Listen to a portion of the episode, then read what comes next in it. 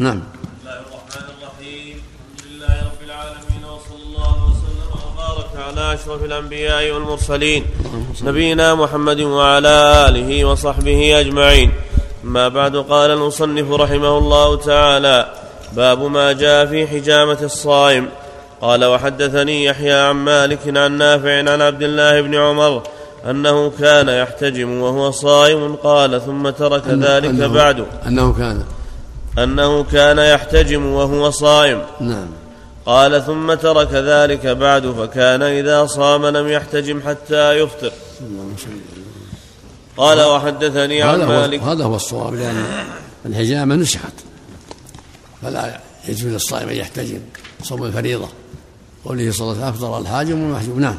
شيخ أحسن الله إليك شيخ الذي يجامع في نهار رمضان وعليه كفارة لكنه فقير هل يجوز له أخذ كفارة؟ إيش؟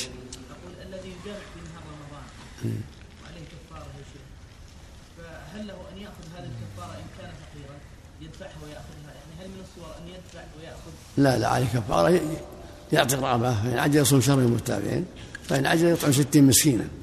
يطعم مسكين لغيره مو يأخذه يخرج ستين مسكين لغيره يطعم ستين مسكين. لكن إذا كان هو شيخ فقير وعنده أسرة أي. يأخذها يأخذ هذه إذا صدقوا عليه هو من من كفارات الأخرى ما في بأس. من عرض المساكين. لكن كفارته لا ما يأخذ كفارته. نعم. قال وحدثني عن مالك عن ابن شهاب أن سعد بن أبي وقاص وعبد الله بن عمر كانا يحتجمان وهما صائمان. حد- وحدثني. قال وحدثني عن مالك عن ابن شهاب أن سعد بن أبي وقاص وعبد الله بن عمر كانا يحتجمان وهما صائمان. إن صح عنهما هو لم يبلغهما لكن الزهري لم يسمع منه منقطع لكن لو صح عنهما يحمل على أنه لم يبلغهما الحديث بالنهي عن الحجامة. إيش قال الحشي عليه؟ تكلم عليه الحشي قال مالك عن ابن شهاب أن سعد بن أبي وقاص. نعم. أحد العشرة وع- وع- وعبد الله بن عمر كان يحتجمان وهما صائمان ثم ترك ذلك ابن عمر كما قال نافع. قال ابن عبد البر هذا منقطع ثم أخرجه من وجه آخر عن عامر بن سعد عن أبيه ثم قال وفعل سعد يضعف حديثه المرفوع أفطر الحاجم والمحجوم. وقد انفرد به داود بن الزبرقان وهو متروك. وإن صح حديث أفطر الحاجم والمحجوم عن غير سعد وعندي أنه منسوخ لحديث ابن عباس يعني عند البخاري وغيره أن النبي صلى الله عليه وسلم احتجم وهو محرم واحتجم وهو صائم لأن في حديث شداد وغيره أنه صلى الله عليه وسلم مر عام الفتح على من يحتجم لثمان عشرة ليلة خلت من رمضان فقال أفطر الحاجم والمحجوم. وابن عباس شهد معه حجة الوداع وشهد حجامته حينئذ وهو محرم صائم. وحديث ابن عباس وحديث ابن عباس لا مدفع فيه عند أهل الحديث فهو ناسخ لا محالة لأنه لم يدرك بعد ذلك رمضان مع النبي صلى الله عليه وسلم. ليس بصواب. الصواب أن الحجامة تفطر هو- الأخير. أفطر الحاج والمحجوم هذا هو الأخير. وحجامته محرم قد يكون في في سفر آخر غير حجة الوداع. قد يكون في سفر الفتح لأن سافر في رمضان في عام الفتح وهو في رمضان. قد يكون في غير ذلك. المقصود أن المسافر له أن يفطر بالأكل والشرب وهو بالحجامة. فالصواب أن الحجامة تفطر الصائم. نعم. متن. صلى الله عليه وأما ما يروى عن سعد وعن ابن عمر فإن صح عنهما فلم يبلغهما خبر المعنى نعم. الله عليك. اللي قبل الحديث هذا عن ابن عمر أنه كان يحتجم وهو صائم قال ثم ترك. نعم. نعم. قال وحدثني عن مالك عن هشام بن عروة عن أبيه أنه كان يحتجم وهو صائم ثم لا يفطر. قال وما رأيته احتجم قط إلا وهو صائم. قال مالك لا تكره الحجامة للصائم إلا خشية من أن يضعف ولولا ذلك لم تكره. ولو أن رجلا احتجم في رمضان ثم سلم من أن يفطر لم أر عليه شيئا ولم آمره بالقضاء لذلك اليوم الذي احتجم فيه. لأن الحجامة إنما تكره للصائم لموضع التغرير بالصيام فمن احتجم وسلم من أن يفطر حتى يمسي. فلا أرى عليه شيئا وليس عليه قضاء ذلك اليوم. وهذا ما اتباعا لما روي عن أنس. والصواب أنه يفطر أقول مالك هنا اتباعا لما روي عن أنس. إنما ذكره لمن يعني شق عليه ذلك وتأثر بذلك. والصواب أن الحجامه مفطره نعم. للصائم. هذا هو اللي استقر عليه أمر السنة. نعم. صلى الله عليك باب صيام يوم عاشوراء. قال وحدثني يحيى عن مالك عن هشام بن عروة عن أبيه عن عائشة زوج النبي صلى الله عليه وسلم أنها قالت كان يوم عاشوراء يوما تصومه قريش في الجاهلية وكان رسول الله صلى الله عليه وسلم يصومه في الجاهلية فلما قدم رسول الله صلى الله عليه وسلم المدينة صامه وأمر بصيامه فلما فرض رمضان كان هو الفريضة وترك يوم عاشوراء فمن شاء صامه ومن شاء تركه. نعم. قال وحدثني سنة يوم عاشوراء سنة وهو اليوم العاشر من المحرم. والأفضل أن يصام قبله يوم أو بعده يوم خلافا لليهود نعم. نعم. صيام يوم عاشوراء كان واجبا قبل فرض صيام رمضان. قيل واجب وقيل سنة. قال بعض أهل إنه واجب بعض أهل قال إنه سنة مؤكدة. وفي لفظ بعض الروايات إن الله لم يكتب عليكم صيامة. دل على ليس بفريضة ولكن كان مؤكد. نعم. ثم ترك التأكيد وصار من شاء صام ومن شاء أفطر. صيامة يكفر الله به سنة قبله. نعم. نعم. لا بأس لكن ترك فرض أفضل كونه يصوم معه يوم قبله وبعده أفضل. نعم. قال وحدثني عن مالك عن ابن شهاب عن حميد بن عبد الرحمن بن عوف أنه سمع معاوية بن أبي سفيان يوم عاشوراء عام حج وهو على المنبر يقول يا أهل المدينة أين علماؤكم؟ سمعت رسول الله صلى الله عليه وسلم يقول لهذا اليوم هذا يوم عاشوراء ولم يكتب عليكم صيامه وأنا صائم فمن شاء فليصم ومن شاء فليفطر. اللهم صل عليه وسلم. اللهم صل قال وحدثني عن مالك أنه بلغه أن عمر بن الخطاب أرسل إلى الحارث بن هشام أن غدا يوم عاشوراء فصم وأمر أهلك أن يصوموا وروى إيش؟ قال وحدثني عن مالك أنه بلغه أن عمر بن الخطاب أرسل إلى الحارث بن هشام أن غدا يوم عاشوراء فصم وأمر أهلك أن يصوموا هذا ضعيف لأن بلغات مالك ضعيفة بلغات مالك ضعيفة رحمه الله إيش قال ماشي عليه؟ أنه بلغه أن عمر بن الخطاب أرسل إلى الحارث بن هشام بن المغيرة بن عبد الله بن عمر بن مخزوم المكي من مسلمة الفتح وكان من الفضلاء. سأل عن كيفية الوحي كما مر واستشهد بش واستشهد بالشام في خلافة عمر أن غدا يوم عاشوراء. فصم وأمر أهلك أن يصوموا كأن الإمام رحمه الله تعالى قصد بإيراد هذا بعد حديث عائشة ومعاوية. بالإشارة إلى أن تخيره فيهما إنما كان لسقوط وجوب صيامه لا أنه لا فضل فيه. فلما سقط وجوبه صيم على جهة الفضل ولأمر عمر به في خلافته وكذا علي روى قاسم بن أصبغ عن علي أنه كان يأمر بصوم يوم عاشوراء. وقد صامه النبي صلى الله عليه وسلم بعد وجوب رمضان وأمر بصيامه تبررا. وفعل ذلك بعده أصحابه رضي الله عنهم أشار إليه أبو عمر. ماشي لم ما يذكر. ما تعرض البلاغات نعم. الله أحسن الله إليك نعم. مم. هذا رجل اوصى بثلث ماله أن يوضع في ثلاث ضحايا فقط نص على العدل وثلثه أكثر بكثير من ثلاث ضحايا. مرة يسألون هل الباقي يصرف في وجوه البر إذا كان يبقى شيء زايد يصرف وإن كان قدره اللي يبقى قدر ثلاثة أضعاف لا لا يصرفون فيه. فإن كان فيه سعة يصرف في وجوه البر صدقة على الفقراء والمساكين زيادة على الثلاث الحديث الرابعة والخامسة. صدقة على الفقراء والمساكين مشاركة في تعمير المساجد صدقة على أقارب الفقراء. ها. إذا كان عرف الناس أنهم إذا أوصوا بكذا متعارفين أن الباقي يكون لعيالهم لا لا هذا ما دام بالثلث لا يكون للجميع. إلا إذا قال ثلاثة والباقي للورثه يصير دفينه يسمى دفينة. أما إذا أطلق الثلث ما هو لهم ما لهم شنعه في الثلث. مثل لو مثل لو لو وقف بيته في كذا في وجوه البر أو وقف أرض في وجوه البر يصرف في وجوه البر. أو قال وقف في ثلاث ضاحي أو وقف في صدقة على الفقراء نعم. صلى الله عليك الدفين هذا صلى الله عليك يقسم للذكر مثل حظ الأنثيين؟ نعم أي.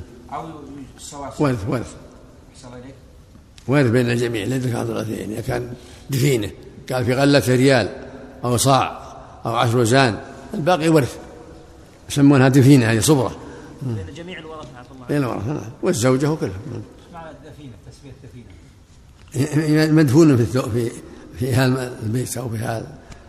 يعني تستمر فيه. يسمونها دفين صبرة دائمة فيه. دا- مثل الشيء المدسوس فيه. من قال بين الورثه نسبا احسن الله إليك وأن الزوجة لا تدخل نعم. لا غلط هذا. هذا إذا كان وقف في فاضل يكون يو- يوزع على الفقراء ولا ولا ولا يختص به. زيد ولا عمر في وجوه البر وقع في بيته على كذا وكذا وقع في بيته في تعمير المساجد في كذا. أو وقع في بيته في ضحايا. إذا فضل شيء إن صدق به الفقراء من أقارب أو غيرهم لا بأس. هم جعلها لهم ورث لا ما لها حصل هذا. الله إليك يا شيخ. من أوقف على زوجته وأولاده القصر يا شيخ؟ والثانية وأولاده لم يا- الوقف يأكل من غلته إذا وقف عليهم يأكل من غلته. من غلة هذا الوقف. إذا وقف عليهم أو على بني فلان أو بني فلان يكون من هذا الوقف. وإذا كبروا نعم. وإذا كبروا. نعم. وإذا كبروا ما دام مع أطلق اما قال ما داموا قصار ما داموا قاصرين إذا كبروا وسنوا ما يعطى شيء وما داموا فقراء يقيد فقراء أو ما داموا قاصرين يعمل بالقيد. باب صيام يوم الفطر والأضحى والدار. قال وحدثني يحيى عن مالك عن محمد بن يحيى بن حبان عن الأعرج عن أبي هريرة أن رسول الله صلى الله عليه وسلم نهى عن صيام يومين يوم الفطر ويوم الأضحى. قال وحدثني عن مالك أنه سمع أهل العلم يقولون لا بأس بصيام الدهر إذا أفطر الأيام. إذا أفطر الأيام التي نهى رسول الله صلى الله عليه وسلم عن صيامها وهي أيام منى ويوم الأضحى ويوم الفطر فيما بلغنا. قال وذلك أحب. قال إيش؟ قال وحدثني عن مالك أنه سمع أهل العلم يقولون لا بأس بصيام الدهر إذا أفطر الأيام التي نهى رسول الله صلى الله عليه وسلم عن صيامها وهي أيام منى ويوم الأضحى ويوم الفطر فيما بلغنا. قال وذلك هذا أحب. هذا قول ضعيف. قول مالك وما نقلها النبي ضعيف. النبي عليه الصلاة قال لا صام من صام الأبد. لا صام ولا أفطر. وقال لعبد الله بن عمرو يا لما ألح قال صوم صوم صوم داود. صوم يوما وأفطر يوما. قال إني أفضل- إني أريد أفضل من ذاك قال لا أفضل من ذاك صوم يوم. فأقل أحواله الكراهه الشديده أو الأيام المحرمة ما يخرج عن كون صوم الدهر. نعم لا ما يكون صوم الأيام المحرمة معروفة. أيام التشريق ويوم العيد ويوم العيد هذه ما يشتبه على عبد الله بن عمرو ولا غيره. نعم نعم. باب النهي عن الوصال في الصيام. قال وحدثني يحيى عن مالك عن ثم نافع عن أيضا ثم أيضا هو مشقة على الإنسان مشقة. الانسان الله أرحم بعباده منهم بأنفسهم. يسروا ولا تعسروا. نعم. قال وحدثني يحيى عن مالك عن نافع عن عبد الله بن عمر أن رسول الله صلى الله عليه وسلم نهى عن الوصال فقالوا يا رسول الله فإنك تواصل فقال إني لست كهيئتكم إني أطعم وأسقى قال وحدثني عن مالك عن أبي الزناد عن الأعرج عن أبي هريرة أن رسول الله صلى الله عليه وسلم قال إياكم والوصال إياكم والوصال قالوا فإنك تواصل يا رسول الله قال إني لست كهيئتكم إني أبيت يطعمني ربي ويسقيني. وهذا يفيد كراهة الوصال كراهة شديدة لا ينبغي الواصل. يكون يصوم يومين أو ثلاثة بليلها ما يأكل شيء لا في الليل ولا في النهار ولا يفطر. هذا الوصال. الرسول نهاهم فلما أبوا يواصلوا أن ينتهوا واصل بهم يوما ثم يوما ثم يوما. واصل يوما ثم يوما ثم رأوا الهلال فقال لو تأخر الليل زدتهم كالمنكل لهم حين أبوا ان ينتهوا. فالمقصود أنه مكروه كراهه شديدة يفطر إذا غابت الشمس يفطر فإذا كان ولا بد فإلى السحر يواصل السحر. والأفضل ألا يواصل السحر. الأفضل حتى إلى السحر. الأفضل يفطر إذا غابت الشمس. لقوله صلى الله عليه وسلم إذا أقبل الليل من ها هنا وأدبر النهار من ها هنا وغربت الشمس فقد أفطر الصائم. قول صلى الله عليه وسلم يقول الله جل وعلا أحب عبادي إلي أجلهم فطرا هذا الحديث بارك الله. فيكم من جهة الإخبار ومن جهة الأمر. نعم. أقبل الليل من ها هنا وأدبر. من إخبار نعم. يعني أقل وقت يا شيخ له يكون إلى السحر. هذا هذا أكثر وقت يباح له إلى السحر. أكثر وقت. نعم. ولكن تركه أفضل. لا لا يواصل السحر. أفضل يفطر إذا غابت الشمس. أحسن عليك ما ثبت عن ابن الزبير؟ إنه انه كان يصوم؟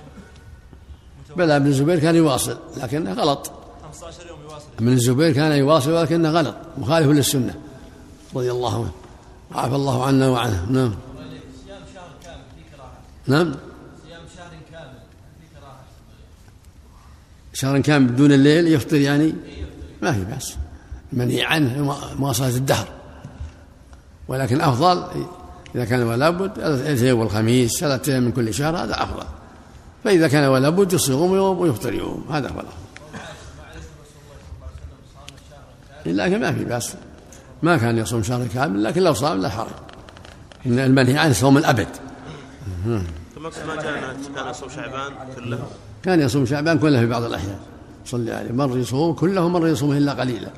صلي عليه وسلم. نعم. عليها صيام شهرين متتابعين. أيام التشريق تصومها أم تفطرها؟ ها؟ أقول امرأة عليها صيام شهرين متتابعين. لا ما يصوم أيام التشريق. ما يصوم التشريق إلا من عجز عن الهدي لا هو يصوم أيام التشريق.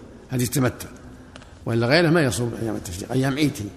لا يصومها المرأة ولا غير المرأة. والتتابع يحصل في حقها شيء نعم. قد تكون معذور معذورة نعم. إفطارها يوم العيد وأيام التشريق عذر. تكمل ستين يوم ولا عليه ولا يضرها فطرها أيام التشريق ويوم العيد. تكمل ستين يوم غير لا تحسبها هي. ستين يوم غير أيام العيد. نعم. يعني من عليه صيام شهرين متتابعين لو صامت ثلاثين يوم قبل عرفة قبل يوم العيد. ثم جاء العيد والأيام التشريق تصوم ثلاثين أخرى ثلاثين تكمل الشهر الله يبارك فيك يعني من عليه صيام شهرين متتابعين وأفطر لعذر إذا أفطرت الحيض أو لأيام التشريق ما يضر ما يقطع نعم. ويكمل صيامه. تكمل يكمل صيامه مستقل ستين يوما. نعم. قال وحدثني يحيى سمعت مالكا يقول أحسن ما سمعت في من وجب عليه صيام شهرين متتابعين. في قتل خطأ أو تظاهر فعرض له مرض يغلبه ويقطع عليه صيامه. أنه إن صح من مرضه وقوي على الصيام فليس له أن يؤخر ذلك. وهو يبني على ما قد مضى من صيامه وكذلك المرأة التي يجب عليها الصيام في قتل النفس خطأ. إذا حاضت بين ظهري صيامها أنها إذا طهرت لا تؤخر الصيام. وهي تبني على ما قد صامت وليس لأحد وجب عليه صيام شهرين متتابعين في كتاب الله أن يفطر إلا من علة إلا من علة مرض أو حيضة وليس له أن يسافر فيفطر. قال مالك وهذا أحسن ما سمعت في ذلك. مثل ما قال رحمه الله هذا هو الصواب. إذا أفطرت للحيض أو للمرض لا يقطع. صار صيام كفارة متابع وأفطر لمرض منعه أو حيض منعها يتابع ولا يضره الأيام التي أفطرها ولا يجوز السفر لأجل الإفطار. تحيل لا يجوز. لكن إذا سافر برا. إذا سافر لأجل التحيل ما يجوز. أما إذا سافر لعلة لأسباب أخرى فلا بأس لا يقطع. ما يقطع نعم. يفطر ولا يقطع. إذا كان من سفر شرعي مو حيلة. مثل ما بين أهل العلم طعام شراب من من ما يرجع على قلبه من أنواع الذكر والتلذذ بمناجاة الله. مو بطعام وشراب. ما يغذي قلبه بنعيم العبادة والتلذذ بطاعة الله وقراءة القرآن والذكر ونحو ذلك. لو كان يطعم من جنة ما صار صائم. نعم. احتال على الفطر سافر احتال على الفطر عليه وعليه شهرين هل؟ إذا سافر حيلة يستأنف وع- وعاصي وعليه التوبة إلى الله ويستأنف. نعم. باب ما يفعل المريض في صيامه. قال يحيى.